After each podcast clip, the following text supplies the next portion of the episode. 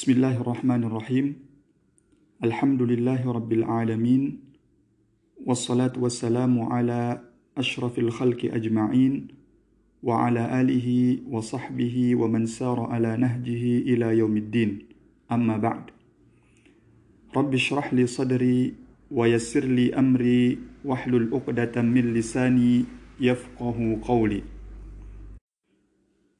أيها الإخوة والأخوات رحمني ورحمكم الله. سنتكلم الآن إن شاء الله تعالى عن الدليل الثاني من الأدلة المختلف فيها بين العلماء اختلافا قويا وهو الاستحسان. ذكر على لسان كثير من العلماء كلمة الاستحسان. ونقل عنهم العمل به كالإمام مالك وتلاميذه والإمام أحمد كما ذكر ذلك عن بعض أتباعه كابن قدامة وغيره. ولكن أكثر العلماء استعمالا للاستحسان هو الإمام أبو حنيفة رحمهم الله جميعا.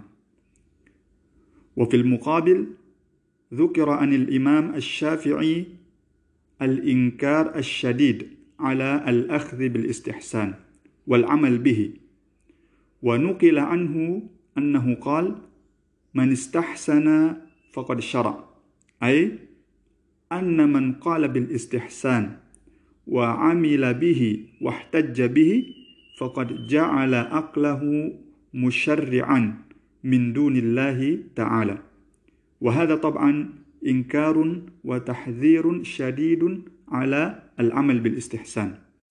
بل وقد ألف الإمام الشافعي رحمه الله كتابا في هذا سماه إبطال الإستحسان.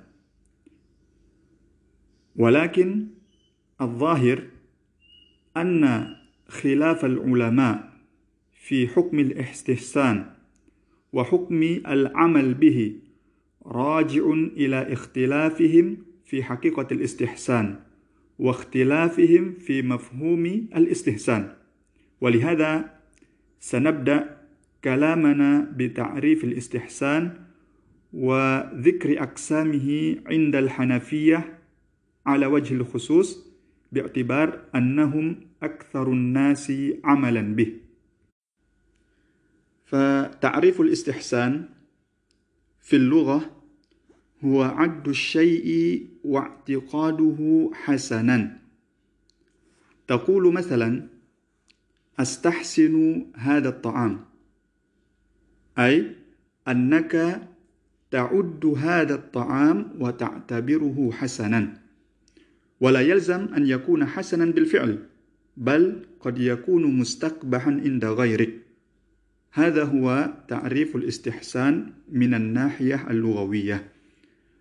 وأما تعريفه في الاصطلاح فالحقيقة أنه ورد عن العلماء تعريفات كثيرة اختلفوا فيها ولكننا سنرك سنركز على تعريفه عند الحنفية.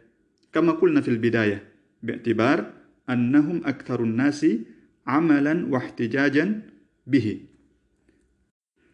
فالاستحسان عند الحنفية هو كل دليل في مقابلة القياس الظاهر أو أنه ترك القياس والأخذ بما هو أوفق للناس.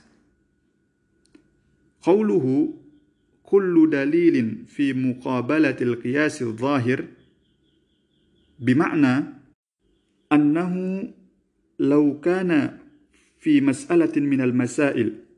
قياس ظاهر عارضه دليل آخر. فالعمل بمقتضى الدليل المخالف للقياس الظاهر هذا يسمى استحسانا. مثلا عرض عليك مس يعني عرض عليك مسألة وأنت مجتهد. وتريد أن تكشف عن حكم تلك المسألة. فنظرت في الأدلة فوجدت أن المسألة عليها دليلان. أحدهما قياس ظاهر والآخر دليل من الأدلة. ووجدت أن بينهما تعارضا ماذا عليك العمل؟ فعلى قاعدة جمهور العلماء عليك الجمع بينهما إن أمكن الجمع. وإن لم يمكن الجمع نظرت في التاريخ فتجعل المتأخر ناسخا للمتقدم. وإن لم يمكن معرفة التاريخ لجأت إلى الترجيح. فلو أنك مثلا رجحت الدليل المقابل للقياس الظاهر على القياس الظاهر فقد عملت بالإستحسان لأن الإستحسان هو كل دليل في مقابلة القياس الظاهر. وقد جعل الإمام السرخسي الإستحسان في أصوله على نوعين رئيسيين هما الأول العمل بالإجتهاد وغالب الرأي. في تقدير ما لم يقدره الشرع كالنفقة والمتعة. فمعلوم أن النفقة واجبة فهي واجبة على الزوج لزوجته وواجبة على الوالد لأولاده. ولكن لم يرد في الشرع تحديد لمقدار الواجب من النفقة. هل يجب فيه مليون أو مليونان أو ثلاث؟ لم يرد في الشرع ذلك. فلو أن المجتهد اجتهد وعمل بغالب رأيه في تقدير النفقة الواجبة كان هذا من أنواع أو من نوعي الإستحسان.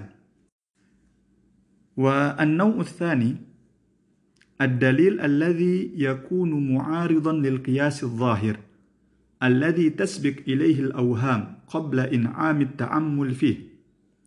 وبعد إنعام التعامل وبعد إنعام التأمل في حكم الحادثة وأشباهها من الأصول يظهر أن الدليل الذي عارضه فوقه في القوة.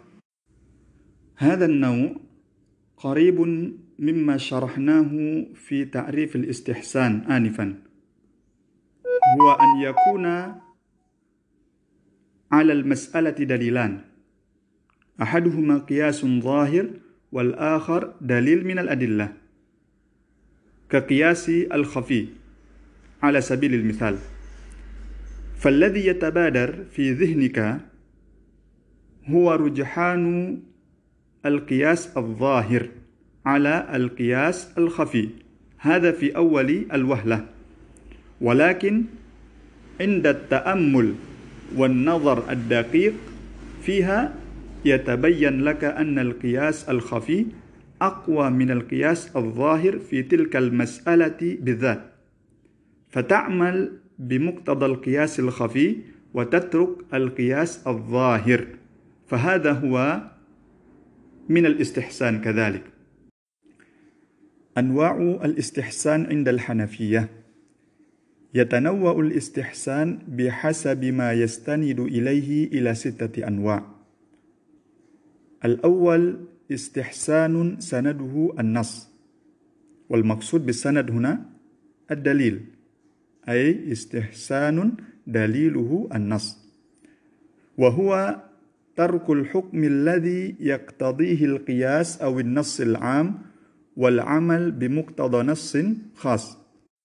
بمعنى أنه إذا تعارض في المسألة دليلان. أحدهما نص عام أو القياس والآخر نص خاص. ثم تعمل بما يقتضيه النص الخاص وتترك ما يقتضيه القياس أو النص العام. فهذا هو فهذا هو الاستحسان. مثاله أن الأصل ألا يبيع الإنسان ما ليس عنده. هذا مقتضى النص والقياس. فالأصل إذن أنه لا يجوز للإنسان أن يبيع شيئا لا يملكه أو يبيع شيئا غير موجود حال العقد. وقد دل على هذا الأصل النص والقياس. أما النص فقوله صلى الله عليه وسلم لحكيم بن حزام رضي الله عنه لا تبع ما ليس عندك.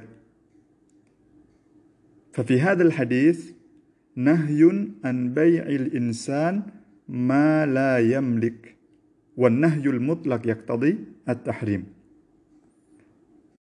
وقد دل على هذا الأصل القياس أيضا وذلك لأن بيع ما ليس عنده مثل بيع حبل الحبلة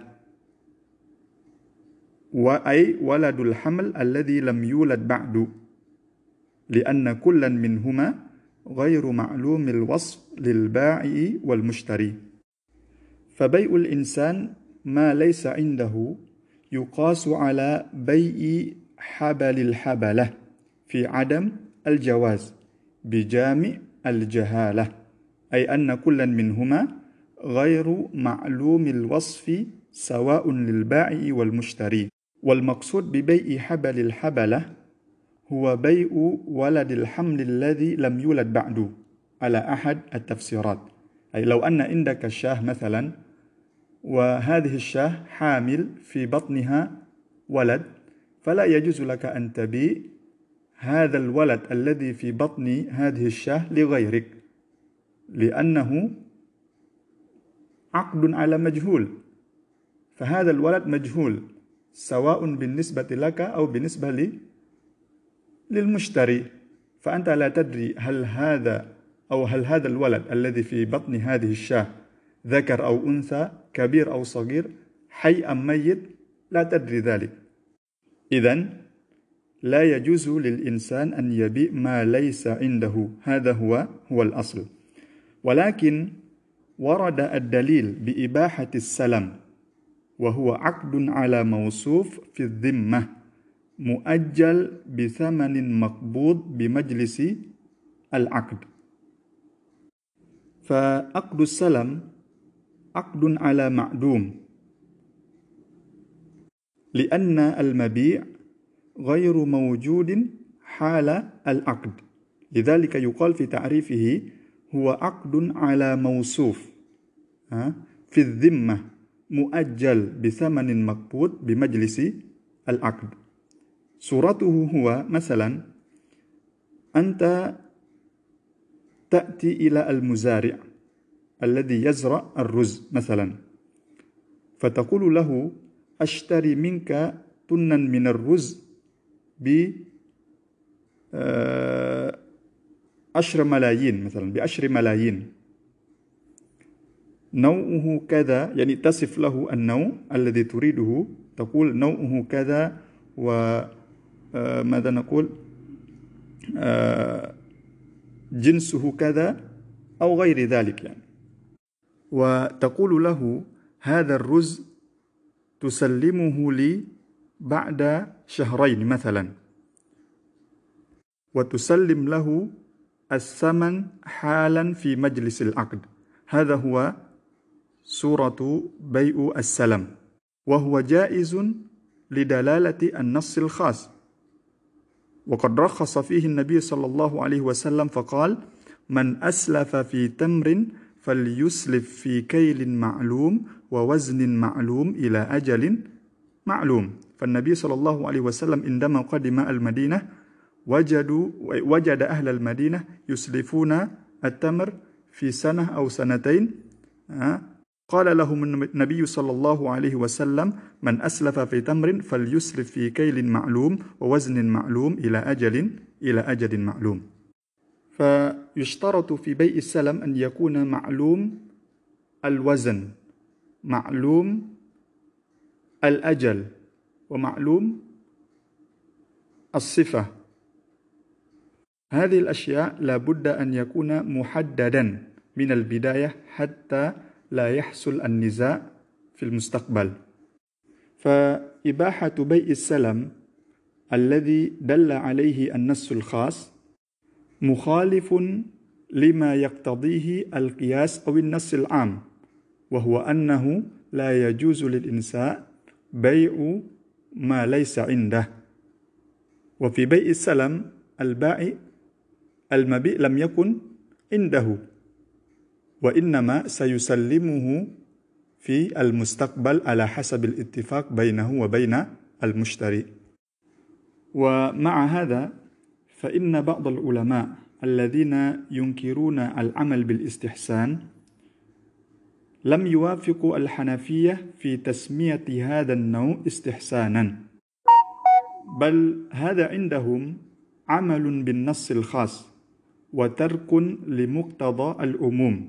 فهو ترك نص لنص أقوى أقوى منه.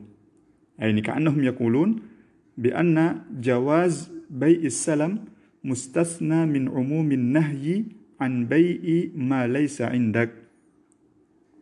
وإنما استثني السلم من عموم النص لنص خاص أقوى منه فهو عمل بالنص إذن. وليس استحسانا عند عند غير الحنفية أو عند من ينكر العمل بالاستحسان.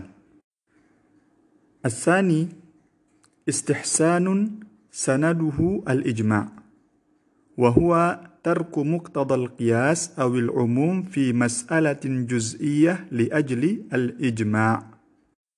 وذلك إذا تعارض دليلان أحدهما قياس أو نص عام والآخر إجماع.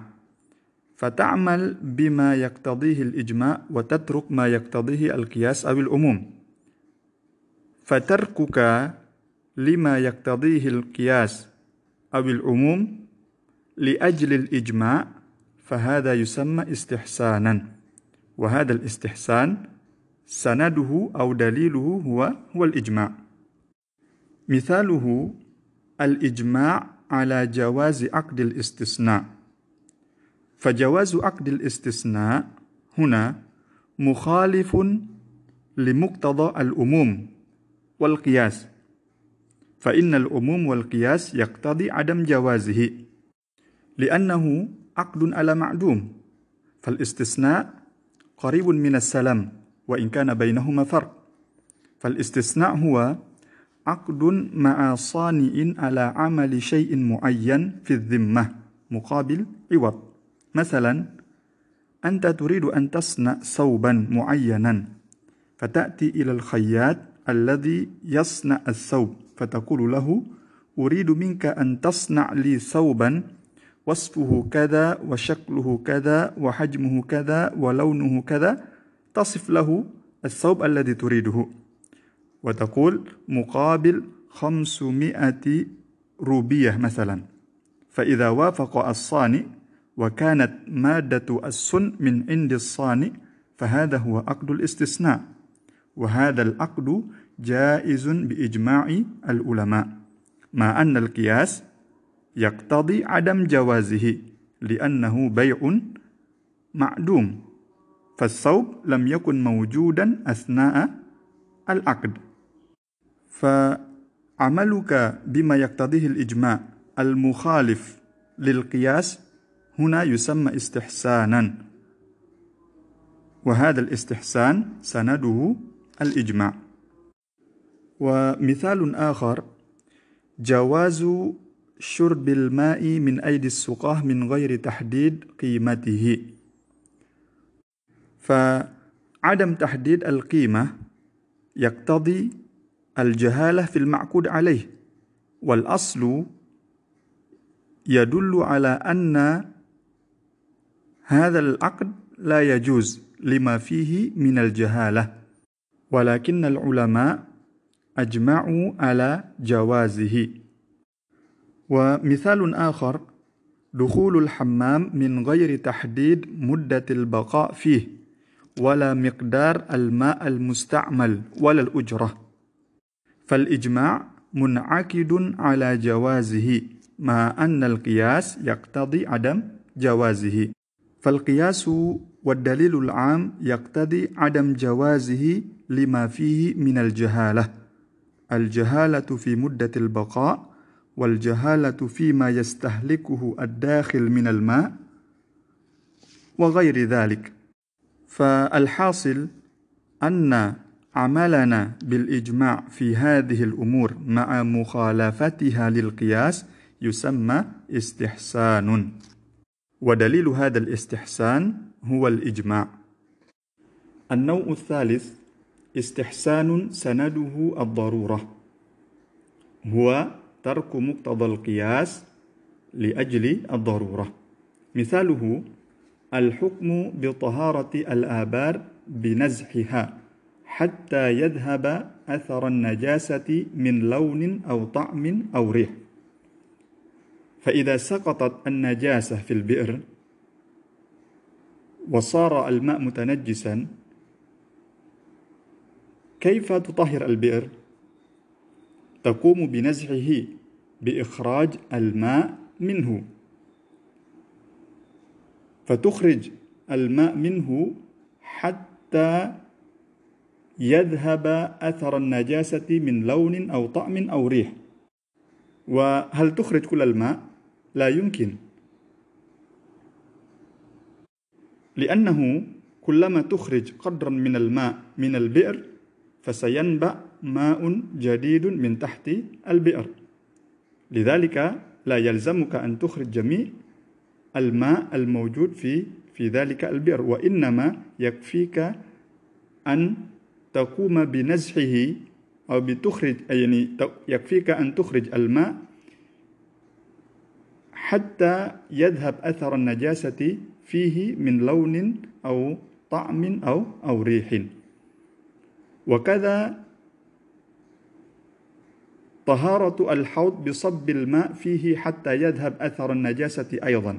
يعني إذا وقعت النجاسة في الحوض كيف تطهره؟ تقوم بماذا؟ بصب الماء فيه. يعني تضيف عليه ماء تزيد عليه ماء بحيث يغلب الماء على النجاسة فتذهب أثر النجاسة أيضا. ووجه الاستحسان في ذلك أن الآبار والحياض لو قيس تطهيرها على تطهير الآنية لما أمكن. لأنه لا يمكن غسل البئر والحوض كما يغسل الإناء والثوب. كيف يغسل الإناء؟ إذا وقع فيه النجاسة يعني تصب جميع الماء فيه ثم تغسل الإناء إن كانت فيه نجاسة حتى يذهب أثرها.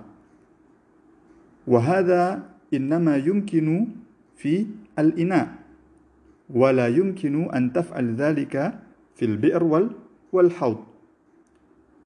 لذلك يحكم بطهارة الآبار بمجرد نزهها حتى يذهب أثر النجاسة منه ويحكم بالنجا... بطهارة الحوض بمجرد صب الماء فيه بحيث يغلب الماء على النجاسة فيذهب أثرها استحسانا وهذا الاستحسان سنده الضرورة لعدم إمكان غسله كما يغسل الإناء والثوب.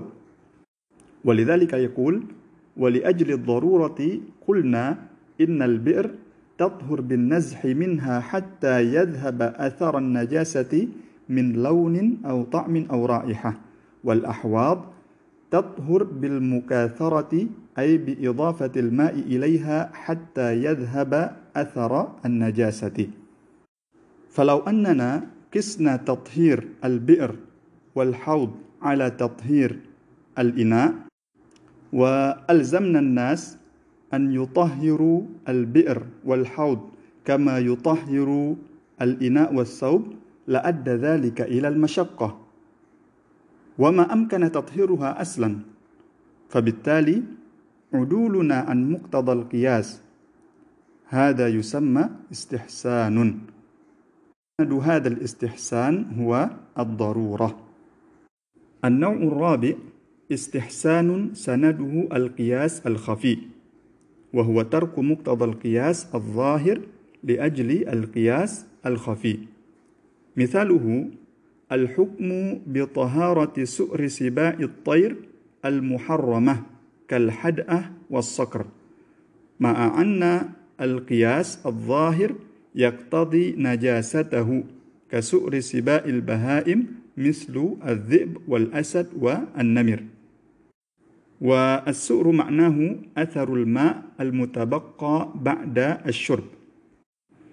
ووجه الاستحسان أن القياس الظاهر على سباء البهائم معارض بقياس خفي أولى بالاعتبار وهو أن سباع البهائم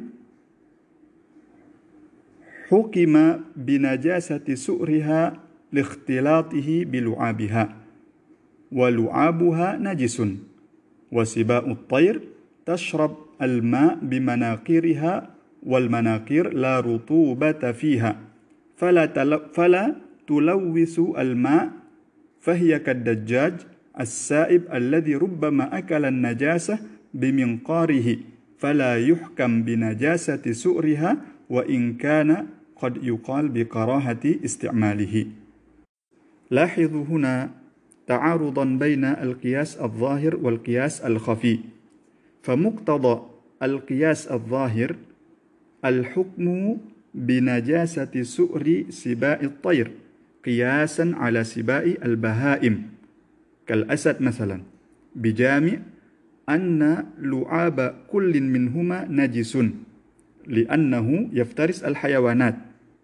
بينما القياس الخفي يقتضي عدم نجاسة سؤر سباء الطير قياسا على الدجاج السائب. فإن سباء الطير تشرب الماء بمناقيرها والمناقير لا رطوبة فيها فلا تلوث الماء.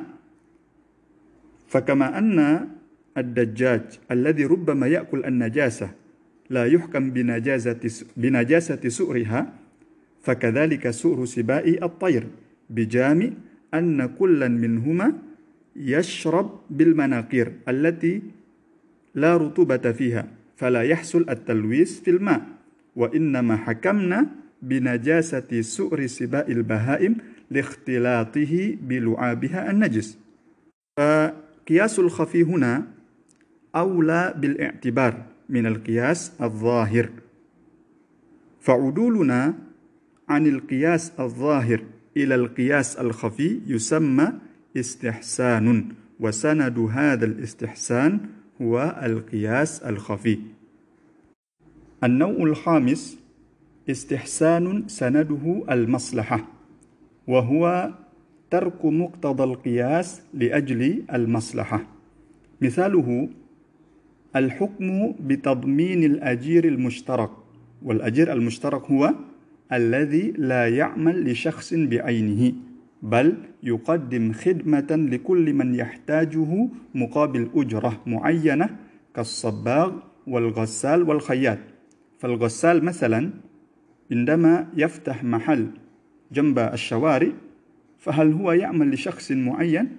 لا وإنما يعمل لكل من يحتاجه مقابل أجرة فكل من يحتاج إلى غسل الثوب يأتي إليه فهذا الغسال سوف يقدم له خدمة مقابل الأجرة. فالأصل أن الغسال إذا أعطي الثوب ليغسله فتلف عنده من غير تفريط لا ضمان عليه لأن هذا مقتضى عقد الإجارة ولأنه قبضه بإذن صاحبه فهو مؤتمن عليه. فالأصل في الإجارة أن العين المؤجرة تكون أمانة في يد المستأجر فلا يضمن ما يصيبها من تلف أو نحوه إن كان بغير تعد ولا تفريط منه. إذا مقتضى القياس أن الغسال ليس عليه ضمان. إذا تلف الثوب عنده ما لم يكن متعد ولكن العلماء عدلوا عن مقتضى ذلك القياس أي تركوا ما يقتضيه القياس. وقالوا يضمن يعني لزمه الضمان. يضمن ما تلف عنده إلا أن يكون تلف بقوة قاهرة ظاهرة كالحريق ونحوه. فقول العلماء بوجوب الضمان على الغسال مخالف للقياس ومخالف للأصل العام.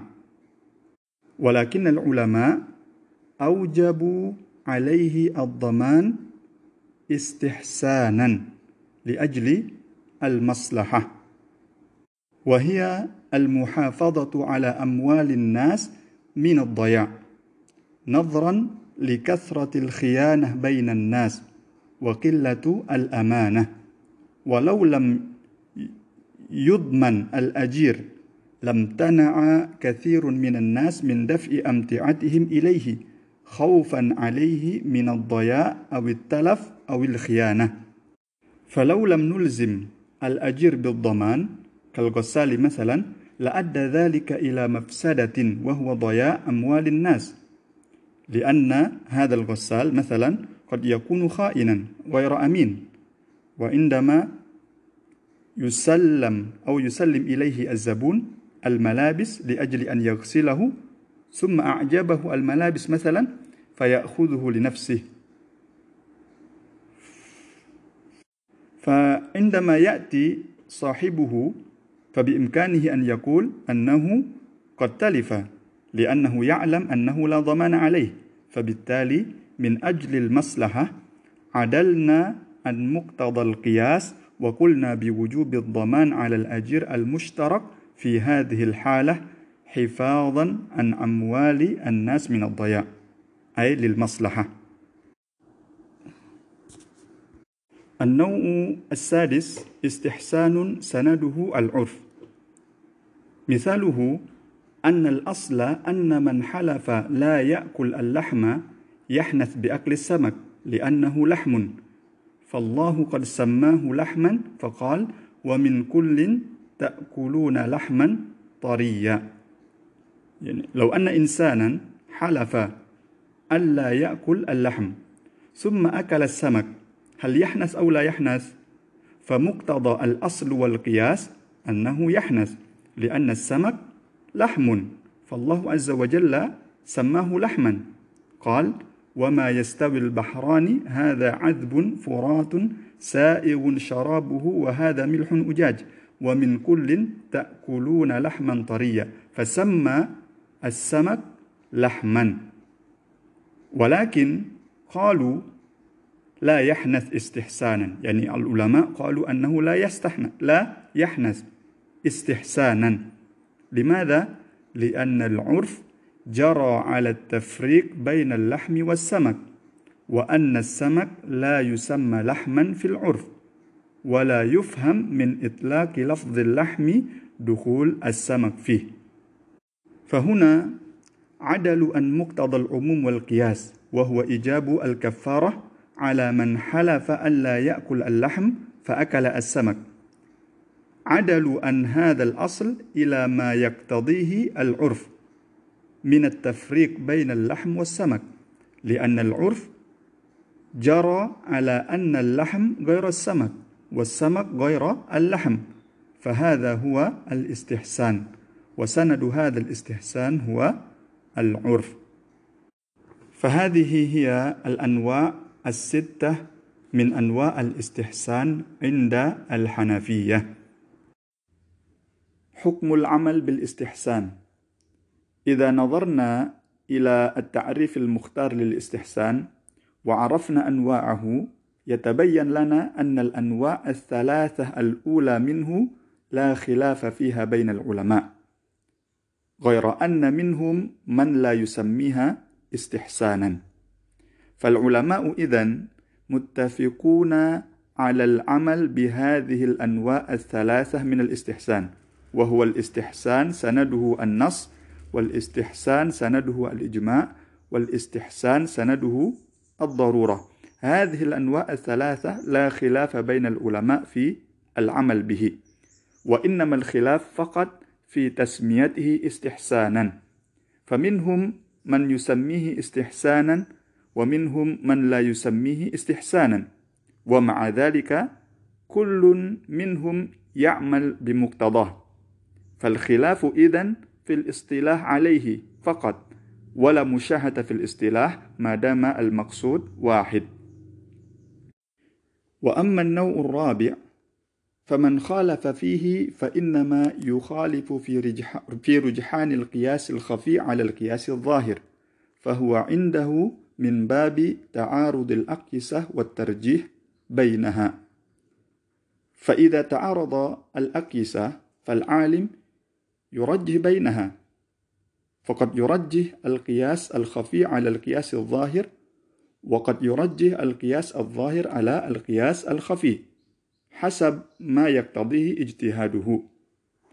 وأما النوع الخامس فالنزاع فيه مبني على النزاع في مستنده وهو المصلحة المرسلة. هل تعد دليلا؟ وكذا الشأن في النوع السادس. فالاستحسان إذن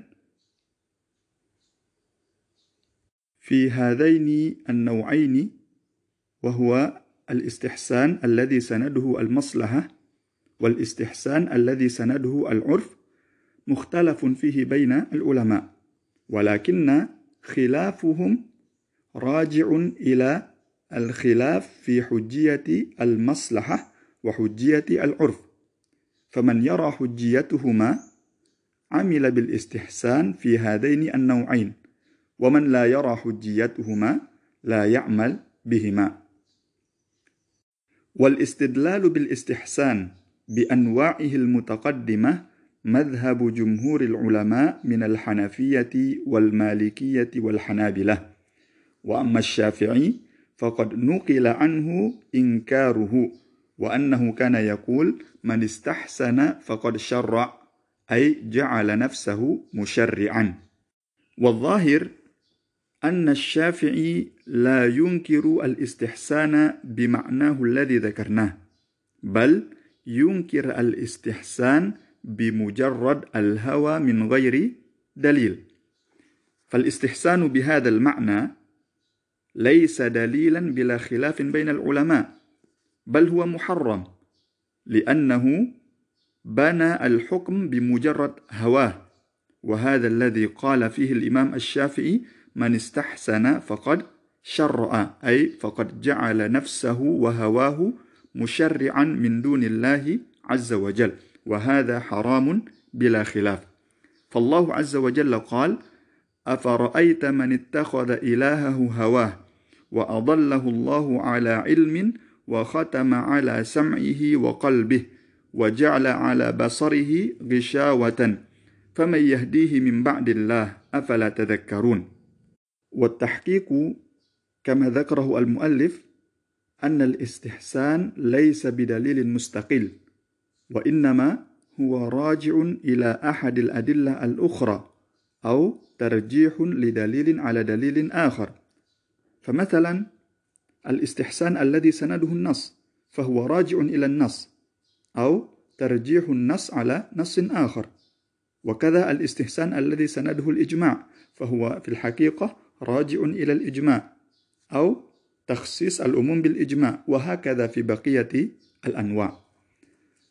ولهذا أو بهذا انتهينا ولله الحمد من آه، مبحث الاستحسان ونسأل الله تعالى أن يرزقنا علما نافعا وأن يهدينا إلى العمل بما علمنا. وصلى الله على نبينا محمد وعلى آله وصحبه وسلم.